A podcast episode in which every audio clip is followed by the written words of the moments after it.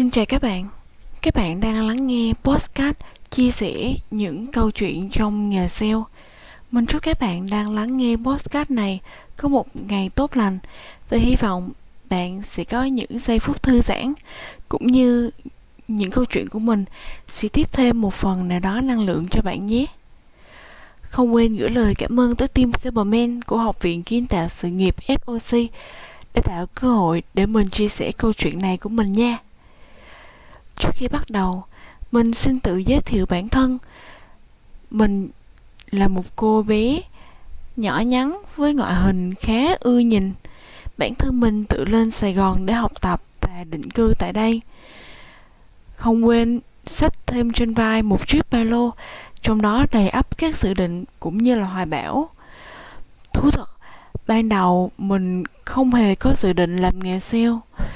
Cơ mà vô tình, giờ đây trong cái quá trình học hỏi và tìm hiểu về ngành sale, mình lại đạt được một số thành tựu cũng khá hay ho. Mình hay gọi đây là những cột mốc vàng son, vừa là để mình cố gắng tiến lên hơn nữa, vừa là động lực mỗi khi gặp khó khăn, mình tự nhủ với lòng để vực dậy chính bản thân mình. Sở dĩ lúc trước mình không muốn làm nghề sale bởi vì bản thân mình là một người sống nội tâm và cũng rất ít nói.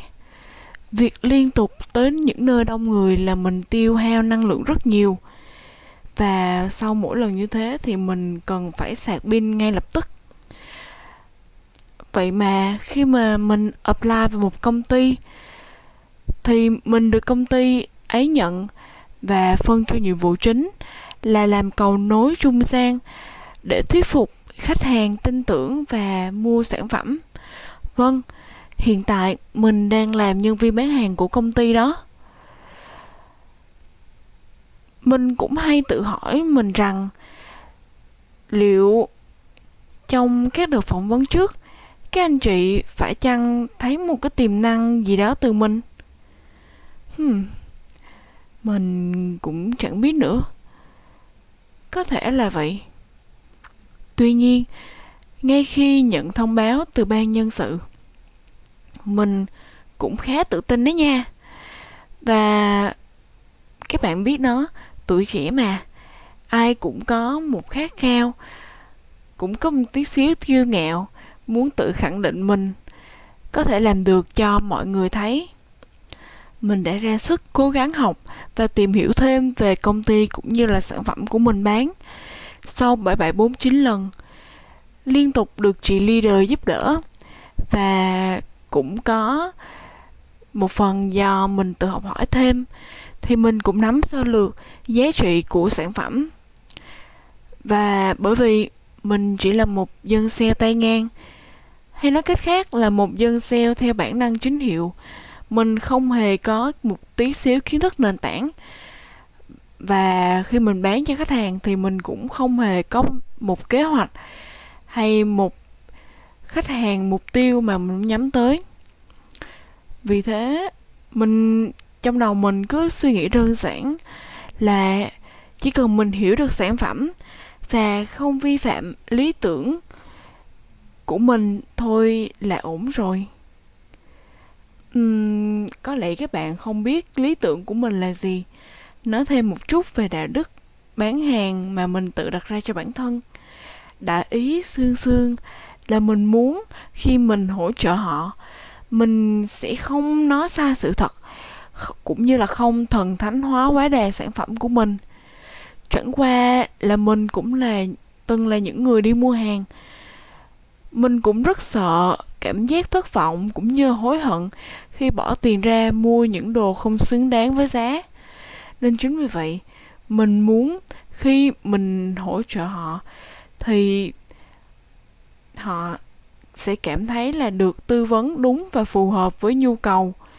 Và từ đó, khi mà họ cảm thấy mình là một người sale có tâm và có tầm, thì đương nhiên họ sẽ giới thiệu nhiều người đến nữa. Các bạn cũng thấy đấy. Cái điều này thì hầu như chắc chắn là sẽ có lợi cho mình chứ không hề có hẳn tí xíu nào. Cơ mà cuộc sống nào có như mơ biển nào mà không có sóng gió chứ? Mình cũng đã gặp phải vô số vấn đề. Đầu tiên, phải kể đến là chính mình cũng không tự tin với sản phẩm của mình bán. Mình luôn cảm thấy giá tiền của sản phẩm này quá mắc, hoặc là mình sợ khách hàng không chi trả nổi còn mắc cười hơn nữa là mình luôn nghĩ cách để thuyết phục quý công ty đưa ra những chương trình khuyến mãi để có thể giảm giá rẻ nhất. Mà thay vào đó, mình lại lười đi tìm hiểu, đi tìm kiếm và hoặc là đi thuyết phục khách hàng để khách hàng tin tưởng sản phẩm của mình. Và vâng mình đã thành công đưa tay cắt bớt tiền hoa hồng của chính bản thân. Mà cũng ngộ mình nhận ra cái sự ngớ ngẩn này không phải là qua một cái thất bại đau đớn hay là gì mà chỉ đơn giản là qua một lần mua đồ trên các trang thương mại điện tử. Ừ, chuyện của con gái mà.